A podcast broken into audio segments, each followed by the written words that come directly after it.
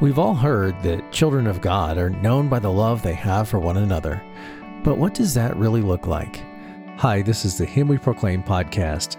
In our First John study, we're contrasting the children of God versus the children of the devil.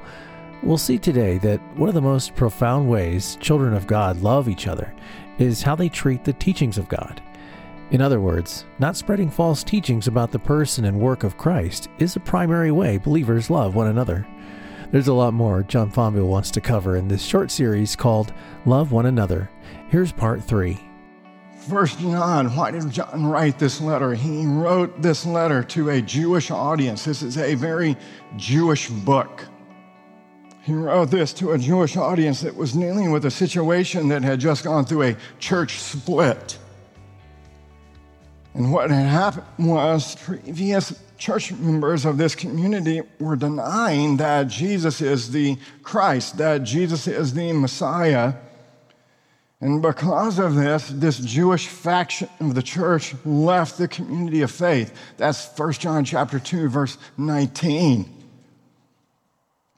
But when they left, they tried to come back in, John says, deceive his little children in the faith teaching them that Jesus is not the Christ. He's not the Messiah. You don't have to trust Jesus for the forgiveness of your sins. And so this posed a danger to those who did not leave the church but stayed in the churches. So, John, he's writing this letter to assure and comfort those who stayed. In chapter 3, verses 11 through 24, which you read, this is what John is doing. He's setting forth three contrasts. He sets forth three contrasts between the children of God, which is his readers, and he says that he calls them the children of the devil, those who had left the church. And he sets up these contrasts between these two groups of people so that he can assure his, what he calls little children in the faith, his little children of their status as the children of God. So he is writing to comfort them, he's writing to assure them. He's saying, Look, you're the children of God. You're accepted. You're adopted. You're the beloved children of the Father. Chapter 3, verse 1. This is very important. Just very quickly in verses 12 to 13, he says that the children of God, what is this contrast? He says the children of God are, he says they love fellow believers in the church. But he says in contrast, verses 12 and 13, the children of the devil, he says they hate fellow believers in the church. Second, John says this in verses 14 and 15. He says, The children of God, he says, he tells us why they love believers in the church. He says, because they have passed from death to life. But verses 14 and 15, he says the children of the devil hate believers in the church. Why? He says, because they abide in death. So you have this contrast of life and death. John says, Why is it that they abide in death? He says, Because they deny that Jesus is the Messiah, that Jesus is the Christ that Jesus is the Son of God. And he says in chapter 5, verses 11 and 12, that he says, This is the testimony is this, that God has given us eternal life. And he says, And this life is in his Son. That title, Son, is a messianic title. This life is in Jesus, who is the Messiah, the, the Christ, who has appeared to take away our sins. And John says, He who has the Son, he who has the Messiah, has life. He who does not have the Son of God does, does not have life. They abide in death. And so he says, if you abide in death, this is why you hate fellow believers in the church, because why we are more naturally to do what? Hate each other, not love each other. John sets up that contrast. And this brings us to the third contrast. He says, because these people who have left the church and come back and they are, he says, because they abide in death, because, because they have d- dead hearts. Verses 16 through 24 of chapter 3, he says, These people have hearts that are closed to the needs of fellow believers in the church. They are hard hearted, they have closed heart, tight fisted. Let's look at verses 16 through 18. This brings us to the third contrast. what John says in verses 16 through 18 is this He says, The children of God are generous. He says, but in contrast, the children of the devil are close hearted. Now, let's just look very quickly at what John is doing. In verses 13 through 24, there are three major themes that John highlights. This is the theme love, confidence, and commandment. Let's look at this first theme today. Look at verses 16 through 18, this, this theme of love. He says, We know love by this. In the international version, it says, This is how we know love. I like that explanation. Listen, how, how we know this?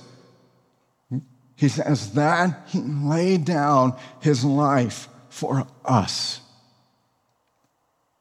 We're going to come back to that, but look what John says the implications of that is. He says, because Jesus has laid down his life for us, he says we ought, and here's the response, to lay down our lives for the brethren. Verse 17, but whoever has the world's goods and sees his brother in need and closes his heart against him, how does the love of God abide in him? Little children, here's that, here's that title again, little children. He says, let us not love with word and with tongue or with tongue, but in deed and truth. Now, this set of verses raises lots of questions, lots of complex issues. It's impossible to address all those issues and all these complex issues and questions that this, this verse arise. So we're just going to take our time as we go through this passage because it's so profound and it's actually incredibly comforting. But it's also quite dense and it's very complicated and it's, sometimes it's very hard to understand. What is John talking about? We have confidence and our hearts don't condemn us. And if we ask God things in prayer, we can have them. And how does all this stuff fit in? And if we see people in need and we don't give to them, and does God's love abide in my heart? And how much do we give? And who do we give to? And all these sorts of issues rise. Many questions from this passage. This is what John is doing. Let me just give you the big picture so you understand what he's doing.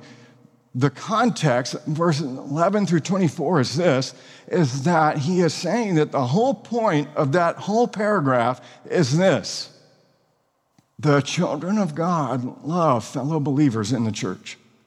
That's the whole point of verses 11 through 24.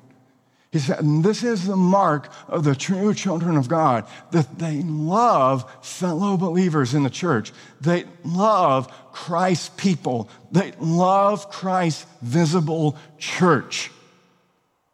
Verses 14 through 15, John spoke of love as the mark of those who have passed from death to life. And now in verses 16 through 18, he explains what the nature of that love is. So here, here are the questions that we want to look at today. How do we know what love is? What is it that makes us generous people?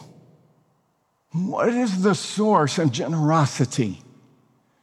What is the source that causes my heart not to be closed to those that need, but to see needs and to respond and help them. What is love? Look at verse 16. John answers that question. He says, This is how we know what love is. Because he, Jesus the Christ, the Messiah, laid down his life for us. This, John says, is what love is. This is the nature of love. This is the source of what makes us generous people toward fellow believers in the church who have needs to be met. What is it that makes us generous? What is it that keeps me from having a close heart, a mean spirit, unkindness? What makes me kind? What makes me generous? What makes me want to meet the needs of people, fellow believers in the church? Listen, John says, we know love by this. This is how we know what love is. Listen carefully. He, Jesus the Messiah, the Christ, laid down his life for us. In these few simple words, John plumbs the depths of God's love for us in Christ. And he tells us that this is the source, this is the well, this is the catalyst, this is the fire that produces in my heart love for fellow believers and makes me generous. So, oh, how, how do we know what love is? John says, He laid down His life for us. These are powerful words. First, John tells us that Jesus, who is the Messiah, that the Messiah's death was voluntary. What is love? Jesus voluntarily laying down his life on the cross for my sin, for your sin. John says it's voluntary. He laid down his life for us. The voluntary death of the incarnate Messiah reveals and models the true nature of love, John says. Sometimes the death of Christ on the cross is incorrectly depicted as a kind and gentle Jesus placating the wrath of a vengeful God, as if Jesus needed to persuade the Father not to pour out his wrath on us. John Stott, in his book, The Cross of Christ, talks about how some people caricature the penal substitutionary atonement of Christ as Jesus being God's whipping boy on the cross. It wasn't divine child abuse, it was nothing of the sort. Nothing could be further from the truth.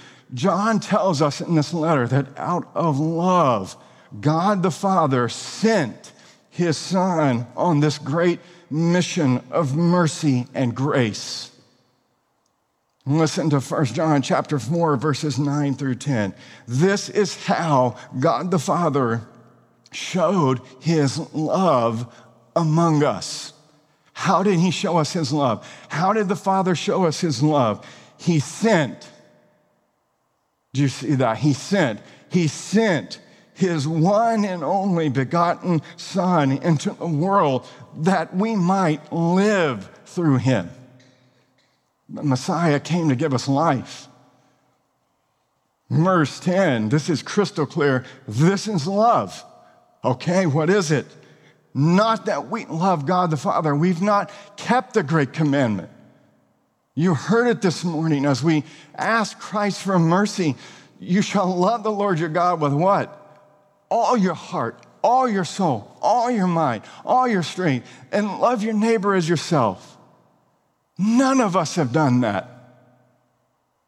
This is love, not that we love God the Father. We haven't kept the great commandment, but that God the Father loved us and sent his Son to be a propitiation for our sins, to drink the cup that Jesus agonized over in the Garden of Eden. He says, Father, if, there's, if it's possible, if there's any way possible, let this cup pass from me. He says, Nevertheless, not what I will, but your will be done. And he drank the cup of wrath so that we could drink the cup of salvation because of the Father's love for us. Jesus was sent by the Father out of love and Jesus came voluntarily and gladly. In both the life and the death of Christ, we see a voluntary willingness for Jesus to accomplish the saving work his Father sent him to do. I want you to listen carefully to this. The sojourn of Jesus on the earth must be viewed not primarily as a series of things that happened to him we have to view the entire life of Jesus from his conception to his ascension, now to his intercession, but, but primarily in his life, from his conception to his physical ascension while he was on earth. This whole sojourn of Jesus on earth must be viewed not as a series of things that happened to him, but rather as the accomplishment of a task assigned to him just remind you what the prophet Isaiah said. Jesus wasn't just born Unto us a son was born, unto us a son was given. Jesus wasn't just born, other children are born. They're wholly passive in their birth. Jesus was born, but he was also sent, given. Jesus was sent with a purpose, not to take, but to give not to be served, but to serve, to give his life as a ransom in the place of many. He says, to seek and to save that which was lost. And so, what is all this about? Listen carefully. John says he laid down his life to understand the nature of love, to know what love is to know how to begin to become a person who is generous and kind that meets the needs of fellow believers in the church. You have to have a heart that understands and comprehends that Jesus laid down his life on the cross voluntarily out of love for you. If we do not understand his death as voluntary, we don't understand the purpose of his atonement, and we do not know what love is. Jesus' death on the cross was not coerced, it was not forced. Jesus was not an unwilling victim who received abusive and brutal punishment at the hands of the Romans. Nothing could be further from the truth. John says it like this very simple. Say this with me. He laid down his life. Say that. He laid down his life. That is how much God loves you today. You got to see this. This is the source of what makes you a generous person. Jesus often spoke of his voluntary sacrifice all throughout the Gospel of John because John is just borrowing from his Gospel to write this letter.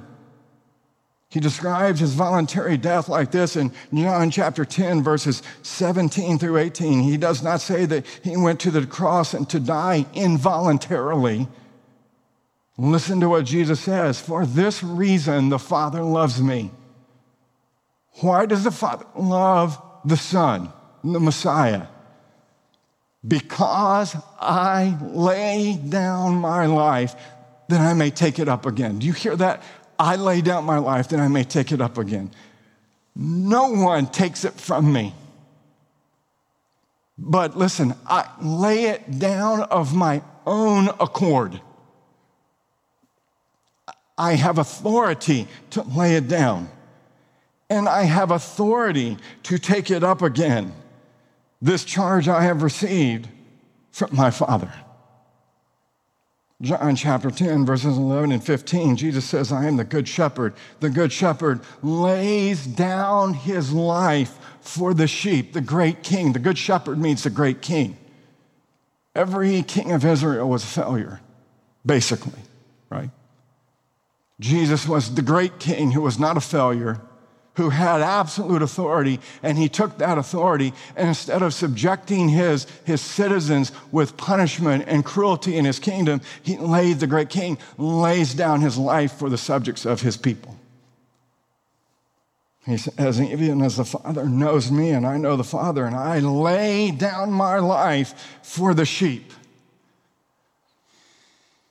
John 15, 13, Jesus states that his laying down of his life demonstrates his love. Greater love has no one than this, that one lay down his life for his friends. Listen carefully here. It's not only important to understand that Jesus' willingness did not just include his voluntary death on the cross. His entire life was a glad, willing, voluntary offer of obedience to his Father's will for what he was sent to do. John chapter 4, verse 34, Jesus says, My food is to do the will of him who sent me. Listen, and to accomplish his work. Things did not happen to Jesus. Jesus did things that made things happen. John 14, verse 31, that the world may know that I love the Father. I do exactly as the Father commanded me. One of my favorite passages, we don't have time to turn there, just quickly summarize it. John, John chapter 18. A whole Roman cohort of over 600 trained killer soldier, Roman soldiers came to arrest Jesus with the Jews and the Pharisees and everybody else. This massive mob shows up to arrest just one man. And they come up to Jesus as he was praying, and they said, um, he, he says, and who, who do you seek? This massive mob of trained Roman soldiers who are, who are professional killers, right? They look at Jesus and they, they say, to, in response to his question, they say to him, Who do you seek? And they say to him, Jesus of Nazareth. And what does Jesus respond? He says, Ego eimi. I am. That goes back to Moses. We don't have time to do it. It's powerful. I am. I'm the great I am. That's what, he's, what he was saying. I'm the God of Moses. Powerful statement. Two Greek words. And John says the entire mob fell over backwards and hit the ground. Now, let me ask you who do you think was arresting Jesus? Nobody because he has authority to lay his life down and he has authority to take it up again. And he says, No one takes my life from me. Do you begin to see not just his authority, but his extraordinary, breathtaking, unfathomable love for you? And allowing a mob who could have easily just crushed him in a split second, the whole thing they all fall down and hit the ground because they couldn't touch him until he laid himself down and received that on our behalf. That's love. So, the first thing that John tells us about the nature of love is that Messiah's death was voluntary. Listen carefully. This is how we know what love is. He laid down his life. This raises the next important question from this text. We'll just quickly look at it for time's sake. All right, he laid down his life. For what purpose did Jesus, the Messiah, the Christ, lay down his life? John tells you right here in these verses. This brings us to the second thing that John tells us about the nature of love. This is how we know what love is. Jesus Christ laid down his life, and here it is, for us. That's the purpose. Jesus Christ's death was not just voluntary, it was purposeful and specific. Christ died for this purpose, for us. You see, I have said this so many times in this church. I'm going to say it again. It's just so vitally important. The gospel is not Jesus died on the cross. It's not the gospel. That's history. It's not the gospel. The gospel is Jesus died on the cross for us, for our sins. That's the purpose of that historical event. And that's the good news. Jesus did not die on the cross for himself, but for us, John says. This is what the Apostle Paul says in Romans chapter 5, verse 8. Paul tells us that God's love is seen in Jesus' death. Why? Because it's for us. But God the Father demonstrates his own love toward us in that while we were yet sinners, Christ the Messiah died for us. That's love. Jesus' death was purposeful and it was specific. He laid down his life for us. Who's the us that John's talking about in this context? Both the apostles and his readers. Those who are trusting that Jesus is the Messiah, Jesus is the Christ. He's the incarnate Son of God, given his life for him, who's laid down his life for us. Jesus in John chapter 10, verse 11, again, the, I am the good shepherd. The good shepherd lays down his life for the sheep. That's purposeful. John chapter 10, verse 29, who are the sheep? He tells us in the context listen, my father who has given them to me. That's the sheep. John says these words, he laid down his life for us, should be pondered carefully. Why? Because they're intended to give us confidence and assurance. He laid down his life for you. And when he died on the cross, you are on his heart, you are in his mind, you are in the Father's plan. That's confidence, that's assurance.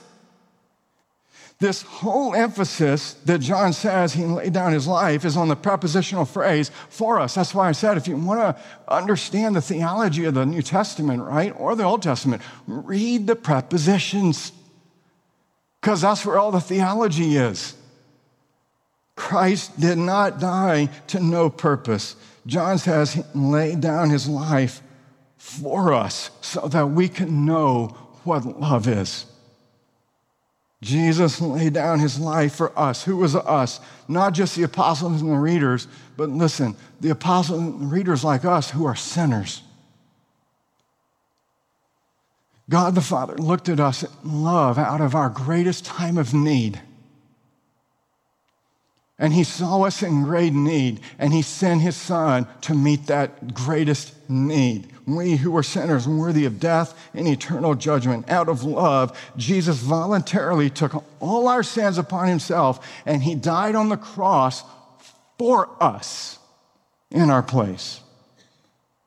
Therefore, listen to prophet Isaiah, Isaiah 53, verse 12. It was appropriate, Isaiah says, for him to become a thief you ever thought about that?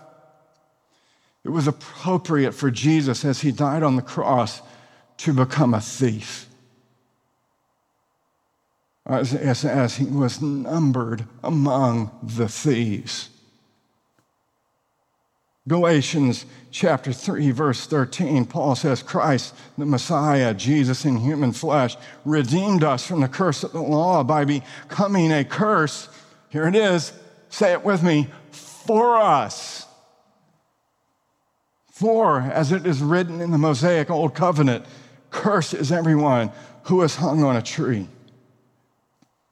And listen to what Martin Luther says about both Isaiah 53 and Galatians chapter 3. He says, All the prophets saw this that Christ was to become the greatest thief, the greatest murderer, the greatest adulterer, the greatest robber, the greatest desecrator, the greatest blasphemer there has ever been anywhere in the world. He is not acting in his own person now. He is now he is not the Son of God, born of the Virgin, but he is a sinner who has and bears the sins of Paul, the former blasphemer, persecutor, and assaulter who bears the sins of Peter, who denied Christ, who bears the sins of David, who was an adulterer and a murderer, and who caused the Gentiles to blaspheme the name of the Lord. Christ was not only found among sinners, but of his own free will, voluntarily, and by the will of his Father. He wanted to be an associate of sinners having assumed the flesh and blood of those who were sinners and thieves and who were immersed in all sorts of sin. Therefore, when the law found him among thieves, it condemned and executed him as a thief. This knowledge of Christ is most delightful and comforting that Christ became a curse for us to set us free from the curse of the law. That's love. What is the nature of love? That right there. And so, as we reflect on the nature of love this morning, John directs us where? To the voluntary and purposeful death of Jesus the Christ, the Messiah for us. This is how we know what love is. Jesus Christ laid down his life for us. What's what is the lesson? What is the takeaway for us today? Because the, the context is that believers are generous and they help others in need in the church. So, what's the lesson for us? Here it is. Listen to me carefully. John is teaching us that before Jesus' death on the cross serves as our example of love to imitate him, we have to first understand his death on the cross as a voluntary act of love for us in which we place our faith. Jesus, say it like this we have to understand Jesus first as a Savior before we follow him as our example. Martin Luther says what happens is, is when you when you set forth Christ, when Christ is separated from sins, when he's separated from this prepositional phrase, for us. When Jesus is separated from sins, when he's separated from sinners, when he's only set forth as an example to be imitated, Christ becomes useless. Why? Because he becomes our judge and a tyrant who condemns us because of our sins. Why? Because his perfect example his perfect life condemns my imperfect example, my imperfect life, and I can't measure up to that. This is what Luther says is the solution. Just as Christ is wrapped up in our flesh and blood, so by faith we must wrap him up and know him to be wrapped up in our sins. Know Jesus the Messiah who died for you on the cross to be wrapped up in your sins. Know him to be wrapped up in your curse. Know him to be wrapped up in your death. Know him to be wrapped up in your judgment, in your punishment. He says, Know him to be wrapped up in everything evil that is in you. Yes, we are called to love fellow believers in the church. We're called to. Yes, we're called to follow Jesus' example and not be tight fisted, not be close hearted, not be mean spirited to fellow believers who are in need. Yes, we are to follow Jesus' example and be kind, generous, and as John says, lay down our lives for our fellow believers in the church. But John says there's something more fundamental than that that precedes that before Jesus' death on the cross serves as our example of love to imitate, we must first understand that his death on the cross was a voluntary act of love for us in our sin in which we place our faith. Why? Listen to what Jerry Bridges, how he explains this. Terror accomplishes no real obedience. Suspense brings forth no fruit unto holiness. No gloomy uncertainty as to God's favor can subdue one lust. Cannot correct our crookedness of will. But the free pardon of the cross uproots sin and withers all its branches. This is what John says only the certainty of love, forgiving love, can produce this. The certainty of forgiving love is what John repeatedly calls his little children to throughout this letter. He repeats it over and over and over because we don't get it. Out of great love, Jesus voluntarily submitted to the Father's plan of salvation for the sake of our salvation. Listen to 1 John chapter 4, verses 9 and 10 as we finish. John says that Jesus' propitiatory work was initiated by the Father because of his great love for us. Listen to this. In this, the love of God was manifested toward us. What was it? That God the Father has sent. He has sent his only begotten Son into the world that we might live through him. And this is love, not that we love God, but that he loved us. And because he loved us, sent his Son to be the propitiation for our sins. Trust in that today. Fill your heart with that love of God today, and your heart will overflow in kindness and generosity to fellow believers who are in need. Let's pray. Heavenly Father, we thank you for this great, wonderful, unspeakable truth. It's so great we can't comprehend it. We can't wrap our minds and hearts around it, but we receive it and believe it. We pray, and Lord, we believe, help our unbelief.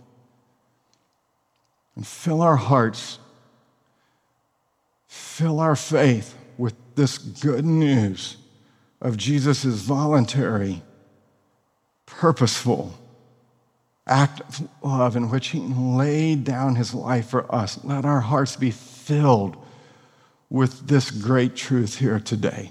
And as we come to receive your sacrament, may your visible gospel sign and seal, confirm to our hearts the truth that we have heard, that we are in favor with the Father for the sake of the Son who's applied it by the power of the Holy Spirit. We ask in Jesus' name.